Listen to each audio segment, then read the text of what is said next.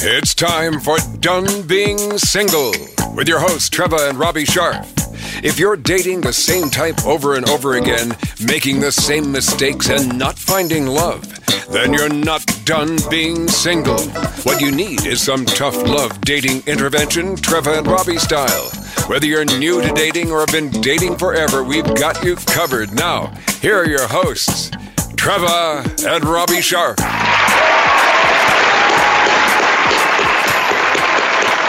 Wow. Yay, yay, yes. Good Saturday, everybody. Good Saturday. Or- it's going to be a good, if it's not already, whatever day it you listen is- to us. it's about to get really good because today we have one of our favorite people joining us, Gay Hendricks. Um, he is, uh, how do we describe Gay? Uh, He's kind of our, per- well, we were, we're in love with Gay Hendricks. yeah, we kind of are. and uh, he's as close to Robbie's ever going to get to um, therapy. Because it, every time you mention the word therapy to Robbie, he goes screaming. That is so not true. Certainly. Um, he's become a little bit of our personal guru. Would you say that? He doesn't know it yet, but yes, he, he kind of is because we refer to him a lot. Yeah. I mean, it's seriously, Robbie does not read self improvement books. Okay. Oh my God. If you say the word self improvement, self help, personal growth, Robbie goes screaming. He goes running, screaming with his hair on fire. no, it doesn't really sound like that. It sounds like. I. Uh, No, it doesn't sound like that either. What that's does where I it do my sound best like when- thinking. what does it sound like when you go running, screaming with your hair on fire? No! Well, um, wh- Come well, on! wh- well, I, I, I, um, really, I, Screaming! I, I, screaming. Screaming, oh, oh, oh, you mean like? Yeah! Oh. Does that really sound Thank like you. Jesus, you had to flush the toilet. You had to fart. Well, this is what you know. okay, so let's do. talk about what we're going to do today. Okay? Let's talk about what we're going to talk about. We're gonna- we're- Anonymous. Anonymous. We're going to, yeah, him too. Yeah. Uh, we're going to talk about negative thinking. Really? We're going to talk about self sabotage. Yeah, that's good. We're going to talk about upper limit problems. Hmm. And we're going to talk about how to let all that shit go. I saw that that was the title of our show this week. Yeah. And, uh, Is there any better way to say it? I mean, come on. but it's so important because we keep so much of that in and it occupies so much of our brain and our heart and things that we really shouldn't have in our system and i, think it really clouds our judgment it clouds our ability to, to make good decisions and um, it keeps us from soaring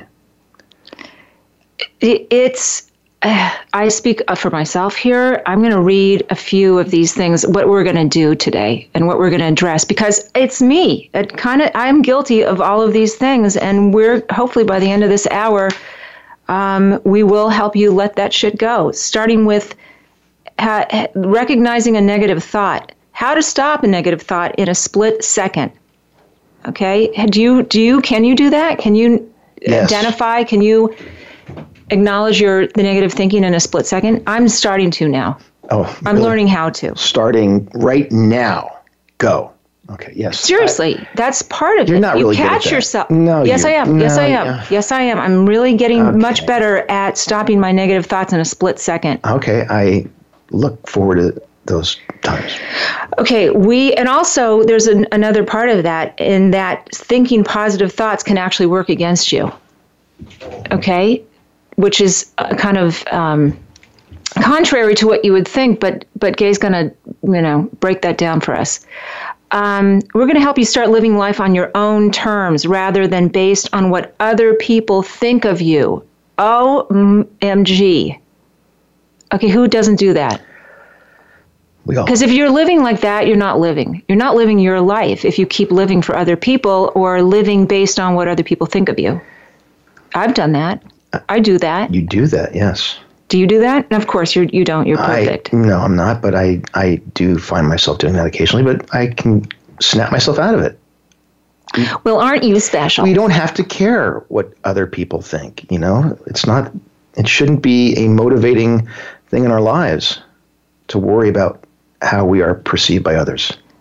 Intellectually, you say that, and that's true. But try telling that to the people who can't stop themselves from doing that. It's a really hard. Don't look at me like that. it's hard. It's it's a hard habit to break. Okay, especially those of us who kind of are a little bit of people pleasers and uh, approval seekers. What's that got to do with me? That's right. It has nothing to do with you because you are perfect and the least neurotic person I've ever met in my life. Okay, I accept. We are going to help you break the habit of rehashing your past, which, by the way, is an addiction that keeps your genius at bay. Okay. That's a really important part of, of the rehashing your past. Do you do that? Uh, not really, because what, I, what's what's to rehash? Oh, my God. Why do I, why, why don't I rehash? I, I enjoy, uh, you know, relishing in the present. Man, I married the right guy. I, I'm wondering if I did. I. Uh, we're going to help you escape the excellence trap that keeps highly competent people from stepping into their true purpose. Okay, that's quite a task we have uh, built up for today. Ah, I, I'm starting to feel like, oh no. punch list. Okay, and you know what? We're going to uh, help you recognize whether you're in a relationship based in fear. And we're going to help you trade it in for one where you're both living fully in your genius. Okay. Okay, and I, I you know, who doesn't live in fear at some point in life? Yes. So, uh, well, yes, and I think uh, you know one of the great things about reading Gay's writings is that uh, he is not afraid to tackle sub, sub, some subconscious things that we all encounter, and uh, you know one of the overriding things I I find when I'm reading his his his words are you know how much of our lives do we control and how much do we not control? And why do we spend so much time trying to control the uncontrollable? Well, that's what that's the point he makes in his new book, The Joy of Genius, which we both have read, and the whole uh, Is it out notion it's, not- coming out. it's coming out so of uh, yeah, of constant or focusing on the stuff that you can't control does not make you happy.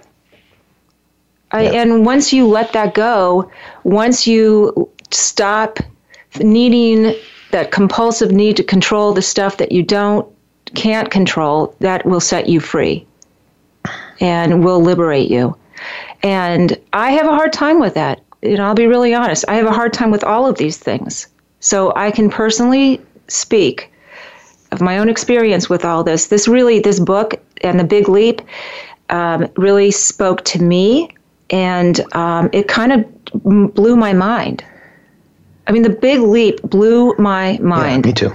It i don't think there's a day that goes by that i don't think about i stop myself okay? I said stop a negative thought right? Do you catch yourself? I catch myself now um, thinking about my upper limit problems. And for those of you who don't know what an upper limit problem is uh, that's in the, in the big leap. And that is really um, how would you how would you describe it? Self sabotage being successful in many areas of your life but finding that you are still hitting a wall in some areas and you are not able to achieve the same level of success in an important area that uh, you are able to achieve in others. So i think that's a, I mean, I just find the whole concept of self sabotage so fascinating because it's people people who even are super successful um, self sabotage, and why? Yes. And why? What is it? What is in them that feels unworthy, or or not just deserving of success, or in our case, for this purpose of this show, love. What is in what's in people? uh, that makes them feel that they're unworthy of healthy relationships or a solid partnership or um, just you know dating just the right making good choices in love i would love to get to the bottom of that because i find that really interesting having having been that person of course you haven't because you're Uh, uh, no, we've. I, uh, of course, I have, and um, you know, this is a journey, honey. i mean i It's think there's a- I'm sorry sorry sorry sorry, it's sorry. okay. I'm, no, please. It's always more important when you interrupt.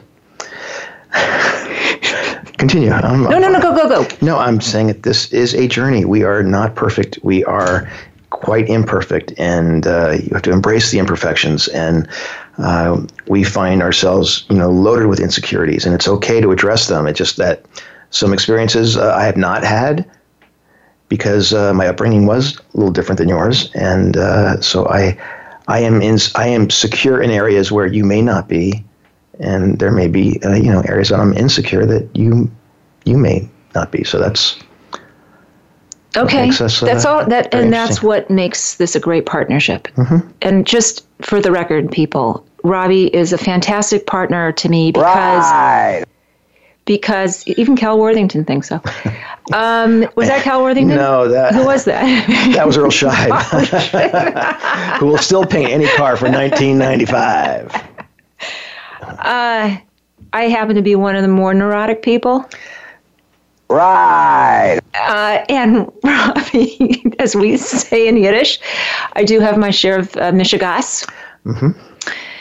And um, it's kind of great to have a guy who balances you out and is um, provides s- stability and and sanity and logic. But sometimes I will say that have you know like times like this where I realize, holy shit, I'm am I the only one that feels all this stuff? And you know, I make fun of you saying that you're perfect, but You, you know, you know, you're you're great in helping me through stuff. I think you. Sometimes I wish you were more fucked up Oh, okay. Well, I'll, I'll try. or a little more nutty. you probably are the only person that thinks that I am as um, you know okay as I as you think I am, and I love you for that. Thank you. Well, I, I think that you you are you're one of the lucky ones. I I I really res- I admire your ability not to be nuts. Uh, okay. I don't know how you do that. it- you know, I I I swear, I almost I'm envious. I don't let nutty things make me nuttier, and that's something that you know we are working on with you because I- you are. You know, there's a lot of nut nutty things going on around you, and we have to. I Kinda, mean, you have your thing. Don't get Oh, me wrong. well, yeah. okay but uh but for the most part um you're pretty you're pretty you know sane Okay, well, that's uh, you know, I, I appreciate hearing that, and uh, I'm glad you're that pretty I'm, not nuts I'm glad that I'm hiding it enough from you that you can't see those insane moments of my life too much. But um, I share those with you. Then. well you know what's the old saying the nuts no not the nuts the rocks in her head fit the holes in his or something like oh, I haven't heard that, but okay. okay that's how we that's how we roll over here Okay, so single. we are uh, going to our first break, and none too soon because uh, we will come back and, and bring Gay Hendricks on, and looking forward to that. So we will be right back. Now, back to done being single with dating badasses Trevor and Robbie Sharp. all right okay we're back Yes. and we're bringing on the big guns Okay. we got Okay. big gun. Yeah, um, he is our personal guru, pretty much, right? Well, okay. I'm sure. He's the family hero. He's he's we love him. We want to marry him. we want to move, we want to move to Utah and He's not in Utah, is he? no, but that's where we can all get married. Oh, jeez. Okay. So um, here he is, Gay Hendricks. Let's. I want to tell you about him. He has been a leader in the fields of relationship transformation and mind-body transformation for more than 45 years. After earning his PhD from Stanford in 1974, Gay served as professor of counseling psychology at the University of Colorado for 21 years. He has written more than 40 books, including bestsellers such as Five Wishes, The Big Leap, Conscious Living, and Conscious Living Ever After, the last two co authored with his co author and mate for more than 35 years, Dr. Kathleen Hendricks, who they just celebrated their 37th anniversary. is. Yeah. Um, his latest book, The Joy of Genius, shows how to eliminate negative thinking and bring forth true creativity. Gay has appeared on more than 500 radio and t- TV shows, including Oprah, CNN, CNBC, 48 Hours, and others. Let us have a round of applause for our returning champ, Gay Hendricks. Gay Hendricks. Welcome. that was light applause. Gay, Uh, thank you so much. That was that was such a warm-hearted, spontaneous round of applause. I feel really moved by that. All right, we have to get those people out of the audience there now. Yeah, we brought a bunch of people in from the street. okay, get out, everybody. okay. So, my first question is what the hell is wrong with me? And that'll take. Oh boy, you got. I, I think we've only got an hour show. I Yeah. would really need five or six hours if I wanted to get into Oh. that. This is why I love gay. Uh, no, I'm half kidding. I'm half kidding with that question, but I, I want to start off with the negative a question about negative thinking. Is that okay? Sure. All right. So um, I want to know, okay, because this is this pertains to me. How do you end? Because it's all about me, of course. How do you end your negative thinking if you've been addicted to it all your life? Mm, well, that means you're in a very special position because anytime you catch yourself having a negative thought, that's an open doorway to your genius. And what I mean by that is anytime you you see something negative go through your mind like, "Oh, why am I doing that again?" or "Why is Robbie doing that again?" or any kind of negative thought, what's happening there is it's a open invitation for you to make what I call the genius move in that moment and spring yourself free from your negative thinking and open up a new window of possibility in yourself. So getting a negative thought is actually a good thing. I don't want anybody to resist their negative thoughts. I just want you to learn from them because if there's if you can catch them in a certain way and do what I recommend in the book, then you eliminate them gradually over time and open up a lot new of new space for your genius to emerge.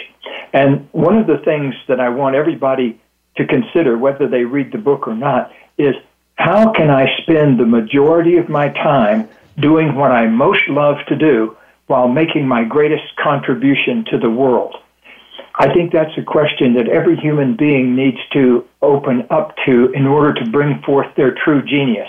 And as I move around the world, it, we need a lot of genius these days in the world. We're, we're getting up to a point in uh, human development where if we don't come up with some genius moves really fast, we're in serious trouble. Yeah. Well, yes, we uh, uh, agree, and uh, thank you for uh, spinning it in such a manner so that Trevor now feels that uh, she's that much closer closer to her genius by the amount of negative thoughts that she has. So yeah, she's uh, quite relieved. So now we just have to kind of bridge that, and uh, I think I my first question, Gay, is related in that uh, controlling the uncontrollable. Uh, that's a big part of um, the new book, and uh, why do we? And I will say we, and not put it on you, honey, because I love you, and it's it's about us, not just you. How do we keep ourselves from trying to control things we have no control over? I'll give you a recent example. Um, Katie and I just went down to LA last night. We live normally about 90 minutes north of Los Angeles in a little mountain valley called Ojai. And Love Ojai. we had tickets last night to go see Moby and the um, LA Symphony at Disney Concert Hall, which we've been to many times, and we were very excited about it.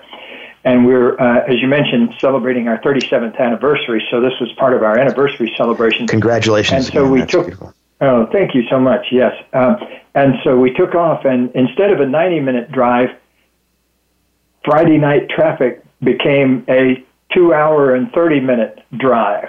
And so um, we came up against walls and walls of traffic, and I, I started having the thought, oh gosh, what if we're going to be late? And you know, uh, what am I going to do if we get there? You know, the tickets were so expensive. Anyway, I came up against all of these little negative, niggling little thoughts, and I used my genius move on them. I said, okay, do I have any control over this? No, not really. I mean, it's so many factors involved with traffic. The beautiful thing was, the moment we shifted out of being feeling hassled by the traffic, we got into this great conversation.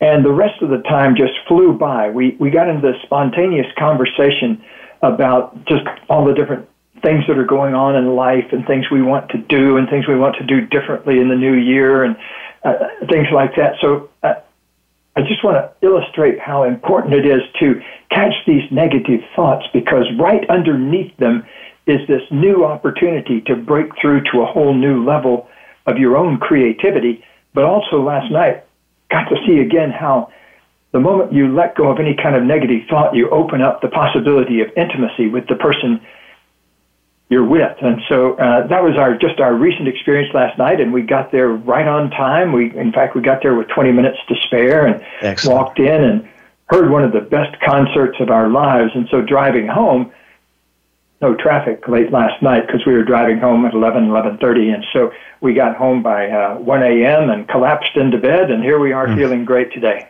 That's that's a great story. So, uh, if one person negativity is a little bit hard to get them to stop being that way, is there um, a tip for the partner to try to get them to snap out of that?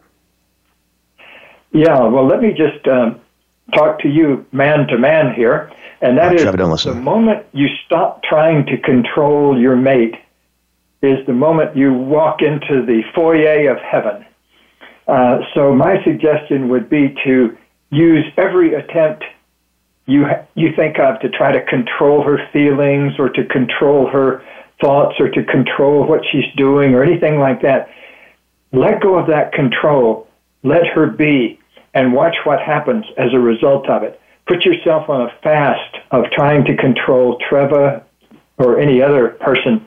I did that 35 years ago. I spent the first year or so of my relationship with Katie, um, you know, trying to control her, trying to make her more like me, which is ridiculous. But um, you know, I come, I when I first met her, I was a university professor, very intellectual, that kind of thing, and she's a dance movement therapist, and it was like the odd couple getting together because. Um, you know, she's very spontaneous and free and that kind of thing, and I was much more straight laced. And gradually, we've learned from each other over the years that uh, that by not trying to control each other, we actually get to learn a lot from each other that can be really beneficial. So that's my big suggestion: is let go of controlling Trevor and watch what happens. Watch the miracles that happen.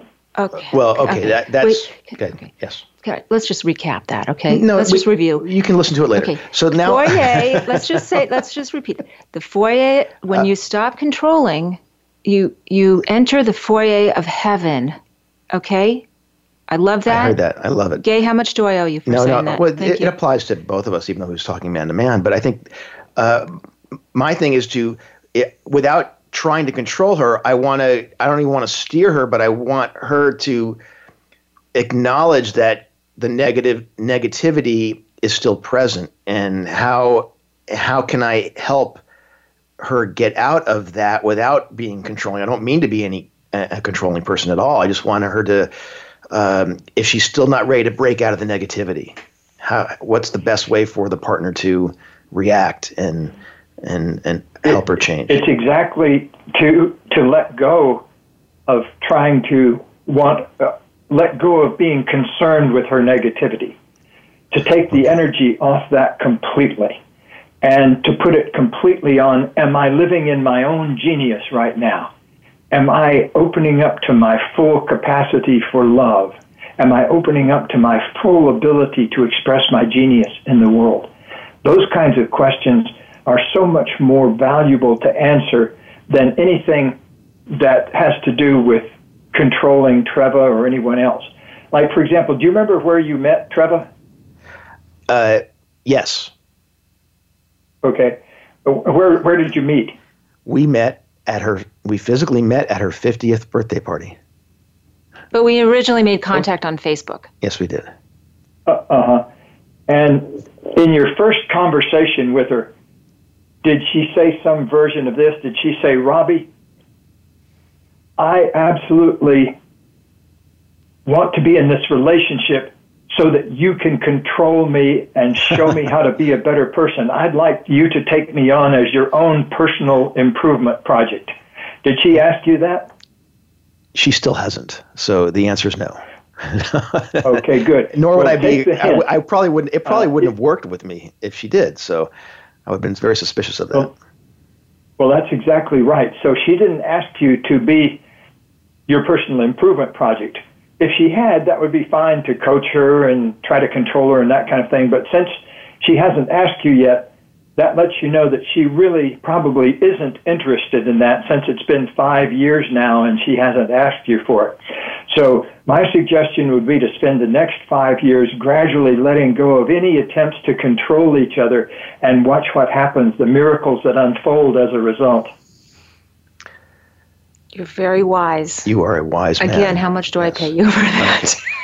Uh, you can just drop the check in the mail. Oh, that, my that'll God. work. Okay. Uh, but we will pr- promote the shit out of your books. So uh, we have to go to a break, our, our first break with Gay. But um, uh, any thoughts before we, we do that? no, You I wanna- have just a ton more questions. ton more questions. So we don't want to ask a question right now because that would be uh, difficult for Gay to address before a break. So uh, we will go to a break right now and uh, come back with more of Gay Hendricks.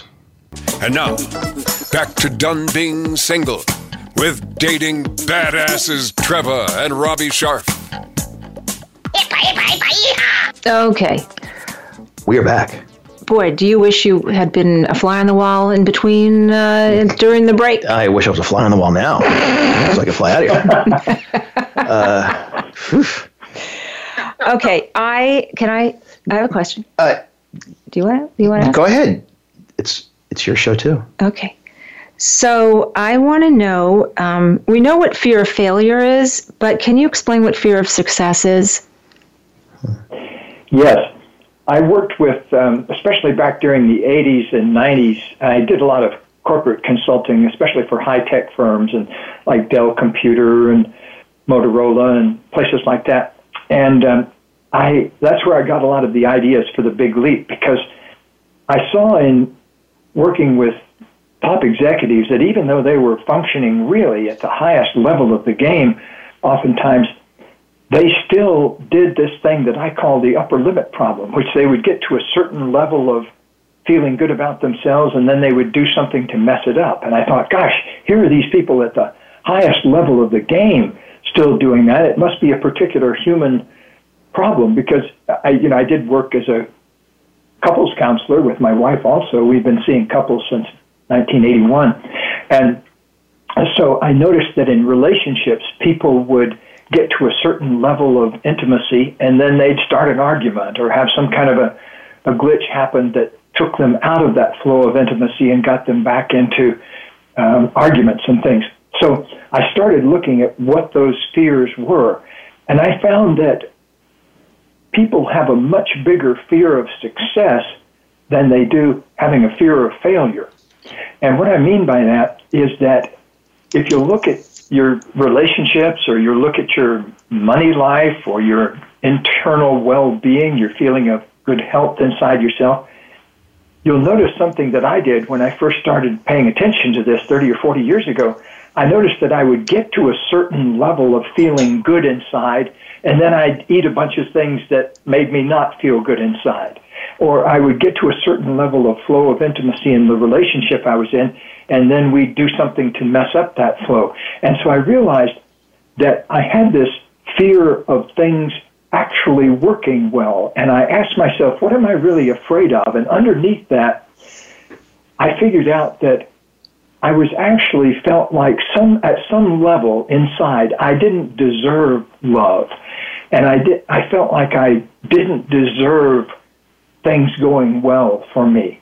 And you know, there was all sorts of I, childhood things that I could point to. I was born at a certain in a certain way. My mother had just lost my father. He was he uh, died unexpectedly at age 32, and so there was a lot of turmoil turmoil when I was born, and so I know those things can have an effect on us. And I think some part of me must have figured out that I, for some reason, didn't deserve good things to happen to me. And so I kept upper limiting myself when good things would start to happen, I would find some way to sabotage myself. And so I think we all have to look underneath that and find out what it is I'm really afraid of. And some of us are afraid that there's something fundamentally wrong with us, that we don't deserve love. Some of us are afraid of outshining other people. That's one thing I point out in the big leap is how many of us have a big fear inside of outshining other people. We don't we we don't want to um, kind of break out. It's like in Australia, they have this thing called the tall poppy syndrome, where they tell their kids, don't be the tall poppy, don't stick out above the crowd, because the farmer will come along and cut the tall poppy off. And so, the same thing in Sweden. We give lectures in Sweden sometimes, and our translator will always say something like, if there's one word you really want to understand in Swedish, it's lagom. And we say, okay, what does that mean when we first went there? And what it means in Swedish is don't be too much, don't be too little. Don't stick out above the crowd, don't get below the crowd.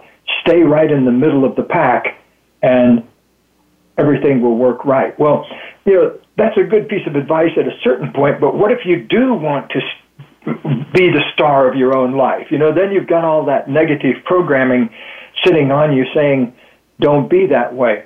And so um, we we found that everywhere in the world, not just in uh, in Sweden and uh, Australia, but everywhere in the world. We've been around the world now thirty some times, teaching our seminars and our our giving our lectures and that kind of thing. We found that whether we're in Bombay or Beverly Hills or the Bronx or wherever we are, people have that fear of going to their full level of potential for fear that something bad will happen to them. And you see that true, uh, particularly true in the area of genius, because like when I'll ask a crowd, I'll say, what's in the way of you really expressing your genius? Some people will stick up their hands and say, well, I don't know what my genius is. That's, that's one reason. But a lot of people will stick up their hand and say, you know, it sounds scary. Like when I was a kid, there was, I knew this mad genius that lived out on the edge of town and everybody would refer to him or her as this mad genius. And so it looked dangerous being a genius. Well, I want to just say that everybody's got a spark of your own unique genius inside. And our job as human beings is to bring it forth and welcome it into the world. And so it's really particularly true in the area of relationships because what you want is two people supporting each other at being their absolute best. And instead, we often have two people kind of chipping away at each other and keeping themselves limited. Wow, great, great stuff.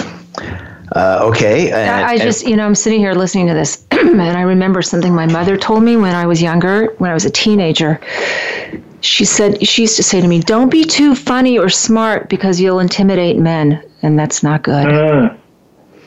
My wife got exactly the same message. Her mother, uh, my wife is brilliant at things like math and science and but her brothers were both very scientifically in, uh, oriented too, and she got a lot of messages about, you know, don't make them look bad, don't make higher scores in math than they made, and things like that. Fortunately, she became a therapist, though a dance therapist particularly, and uh, and now joins me in our relationship work. But uh, you know, those are hard things to get out from under. But one thing I've learned particularly, and I talk about this a lot in the new book, The Joy of Genius, is the importance of commitment. That all personal change, all relationship change, all change in business, it all begins with somebody making a commitment. Like with your genius, a simple commitment like, I commit to bringing forth my genius in ways that make me happy and make other people happy around me. So committing to bringing forth your own genius is an important step in making it happen. Because if you don't, if you don't make a commitment, you're just kind of wandering around not knowing exactly where to go. And so all good things in life come as a result of some kind of heartfelt commitment. And you know, it's funny because uh, my, I have two older sisters, and uh, both brilliant in their own creative ways and completely different. But uh, my oldest sister is uh, 18 months older than the middle sister, and um, my mom, when when my middle sister was born, uh, dressed them alike. You know, made them do the same things, and it, it kind of you know neutralized the brilliance of both of them by forcing them to be alike, almost like twins, and they were never twins, and they should never have been thought of as twins. And I don't know what my mom was thinking about the time, and uh, I think it's issues that they're probably both still dealing with today for for very different different reasons. And I think it affects it affect them for the rest of their lives. It, it does, and uh, so I was concerned about that. I I have thought about that too because I think that um, people feel hopeless. I think that I would love to tell people and and Gay, you know, you can help me do this. Remind people, reassure people that they're not SOL just because they got negative messages growing up. That maybe they felt when they were younger that they weren't deserving or they were told they didn't they weren't worthy or deserving. And now in adulthood they they're living that out or repeating it. And i i want to believe that there's hope and that you can you can prevail and you can conquer those those feelings and and achieve your genius. I really appreciate you saying that, Trevor, because that's one thing that everybody really needs to hear is that no matter what happened to you in the past, it, it in a way, most of it can be wiped clean from your mind if you just realize that it wasn't intended for you personally. You know, like um, I have a, a client that I worked with, very brilliant woman, and yet the way she came into the world um, was in such a way that she got a lot of negative messages early on because um, her mother really, really wanted her, but her father really, really didn't want kids. So she was born into that atmosphere. So she got this mixed message uh, from one side, which is, I don't want you here, and the other side, I want you here. Now, this is all unconscious kind of stuff. They didn't come out with a printed sign and hand it to her that said, You're unwanted here, but she got that impression. And later on, she asked her dad, You know, why did you say that kind of thing to, to me and my uh, sister? And her father, in a moment of really amazing honesty, said, Well, you know what? I never even wanted children in the first place but your mom talked me into it, and I just went along with it. And so now most things aren't that quite that extreme, but we always have to realize, wait a minute, I don't need to take that personally because any kid would have gotten that kind of message. It didn't have anything to do with me. And so a lot of things that we take personally we don't really need to take personally because somebody else who was there, even if they had a different personality, would have gotten the same reaction. Just like if you'd grown up in the house next door to where you lived growing up, you would have gotten a different set of messages. You would have gotten a different food every night. You would have gotten a different bed to sleep in. But it would be a whole different kind of thing. And so I learned that. Um, it took me a long time to figure it out. I was way up into my 30s or 40s or somewhere back in there where I realized one day that a good many of the things that had been aimed at me were not even things that had to do with me personally. Somebody else would have experienced it at the same time. So that's one good thing to let yourself know when you find yourself feeling kind of hopeless inside. Okay. Thanks. Uh, okay, I've got a uh, an important question here, and uh, how can we stop giving power to those that no longer have any power over us? Yes. That... Well, one thing to remember is that you have absolutely no control over the past. The past has already happened. Most of the things that have happened to us in the past, we don't even have any evidence that they happened anymore. Um, like if somebody gave you a football for your sixth birthday and you still had the football, that would be evidence of that. But most of the things that happen to us, just we keep recreating in our mind. And you can turn off all that very quickly by realizing that, wait a minute, I don't have any control at all over my negative thoughts, my past thoughts. They're going to pop into my mind. So the best thing to do is just greet them, you know, like oh, hello there, but not put attention on them. Put your attention on the big question of what can I be doing this moment to open up the flow of love and creativity in my life? What can I be doing right this moment to create more love, creativity, and good feeling in myself? And that never has anything to do with anybody else or anything anybody else has to do. The, oh, it's great advice. What if this? What if the power that you're giving this person is a family member that, or you know, still thinks they have power, and what? And the buttons are still getting pushed. How do we keep from these buttons from bothering us? How do we stop them getting triggered? It's a process of like there's a Native American parable about um, grandfather was talking to his grandchildren, and uh, they were asking him how to deal with the same kind of situation. And he said, Well, imagine one dog comes to your back door every day and, and barks and barks and barks, and another dog just kind of sits there quietly. Which one do you think is going to get the attention? And so a lot of times we give attention to the barking dog in our lives and don't give attention to the quiet thing that's sitting in the background that's our own creativity and our own sense of well being and our own ability to nurture ourselves.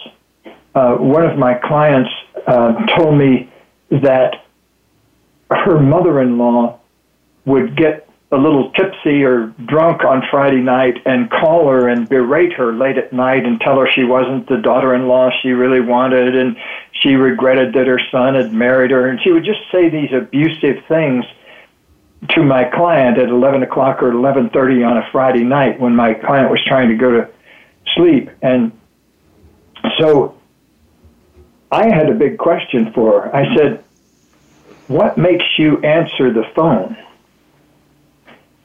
And she suddenly realized that, wait a minute, I don't even have to feed that barking dog. I can just let the phone go to voicemail and pick it up the next day. But for some reason, she she was so invested in that conversation that she would pick up the phone and listen to this garbage being thrown at her. And I suggested that she this time pick up the phone, but when the person got abusive with her, just gently hang it up and then not pick it up again. She only had to do that once, and it changed the behavior completely. And so I think people need to go a little radical if th- things like that have been persisting and ask themselves, well, you know, would I listen to some stranger call me up at 11:30 on Friday night and tell me terrible things about myself? No. You wouldn't do that. You'd hang up. And so I think many of us treat our family members with, uh, uh, they, we put kind of special things where we take abuse from them that we wouldn't take from an ordinary citizen. Mm-hmm, mm-hmm. Thank you for that. Mm-hmm. Yes. Um, okay. taking I'm taking. notes. I am taking copious notes. Um, Gay, can you please tell our listeners or explain to our listeners why we always attract? And this is something you said in um, your book, The Joy of Genius. Why do we always attract unconsciously the very things we complain about? Yes, what a great question. Thank you for asking that. That's one thing I'd love every human being on earth to, to know about. What happens, Trevor, is that um, underneath that pattern is some fear or thing you're trying to complete. Like, for example, if you've been afraid of elevators since you were 10 years old or something like that, you'll keep putting yourself in situations where you need to ride an elevator until you get over that fear. And so, any kind of what I call an incompletion inside, it's just like if you've got some hassle with a person, they'll keep coming into your mind over and over and over again until you deal with it. And so, what happens is the reason we attract the things that we're most afraid of is life is trying to give us one opportunity after another to complete that incompletion.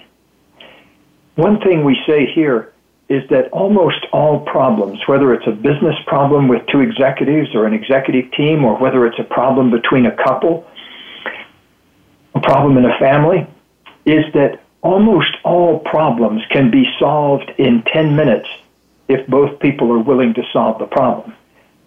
But pay attention to that last thing because some people come here and sit down in our office, and even though they may have flown from Germany or Australia or some faraway place to meet with us, oftentimes we'll find when we really sit down with them that they're not really committed to solving the problem, that they're not really com- committed to having a flow of positive energy. They're just programmed from the past to think that intimacy involves exchanges of pain. So they inflict pain on each other. That's the way they've always seen it done, maybe growing up. And so that's what they think they're supposed to do. But one thing that you always have to do if there's a recycling problem of any kind is to find out, hmm, what am I trying to complete down here that would clear the slate and put me in a position where I can feel genuinely intimate with that other person or genuinely intimate with my own self. So I, I hope that helps. But in other words, I'm asking you and asking people not to resist these kinds of things, but to say what's underneath them. What's the thing that's really trying to be completed here? Hmm. Is it possible that there's a comfort zone in in their complaining that they don't want to lose that ability to have those complaints, so they're trying to find somebody that fits those complaints. I don't. Exactly. Well, that's what happens. Is you know if uh, if one person, um, I'm just trying to think of a, a recent example of uh, from here in the office. I'm drawing a blank at the moment, but almost all of us have. Um, oh, okay. Let me give you a good recent example. So a person with who's been widowed, who has a fear of losing their mate, gets together at midlife, 50 years old, 55 years old, let's say, with a person who is very um, controlling and clingy in a sense. And so what happens then is that person who's afraid of losing a mate suddenly has this other person all over them and you know trying to anticipate their every every mood and that kind of thing. And yet that causes more problems than they had before when they were single. And so we don't realize oftentimes that we we dial up a mate from central casting who is just perfectly fit for the things that we need to learn how to do and then a lot of people complain that the relationship isn't working well. Let me give you another another example. We had one couple here who used to have these tremendous fights every couple of weeks.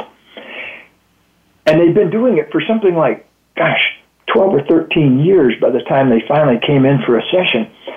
And so we asked them to look for what the payoff was. What are you getting out of this argument?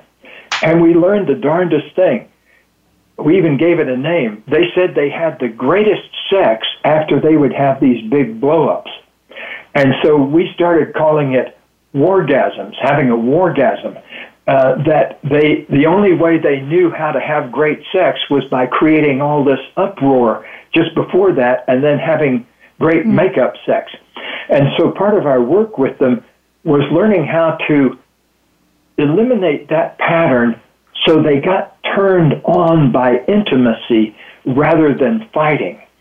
And it, it takes a while. Once you make a switch like that, it probably took them the better part of six months or so of focusing on it to kind of turn off that old pattern and turn on the new pattern.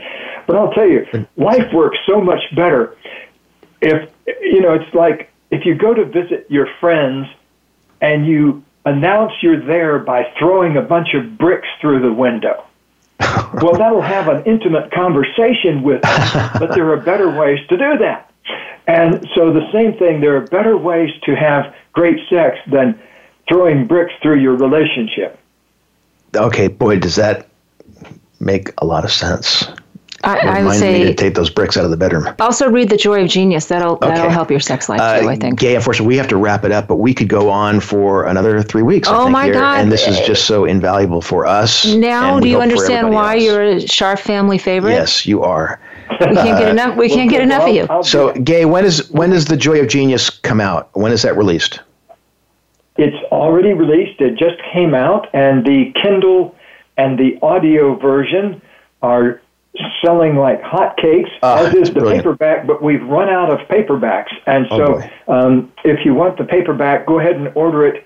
And uh, you'll see that it'll tell you it'll take you a couple of weeks to get it. But if you have your uh, Kindle or your you like to lo- uh, read audiobooks, you can get that today. Just go to joyofgenius.com, and that'll take you to all the places that sell the book, like Amazon and Barnes and Noble and places like that. highly, highly So, recommended uh, read it for. right away. Get the electronic version or the audio.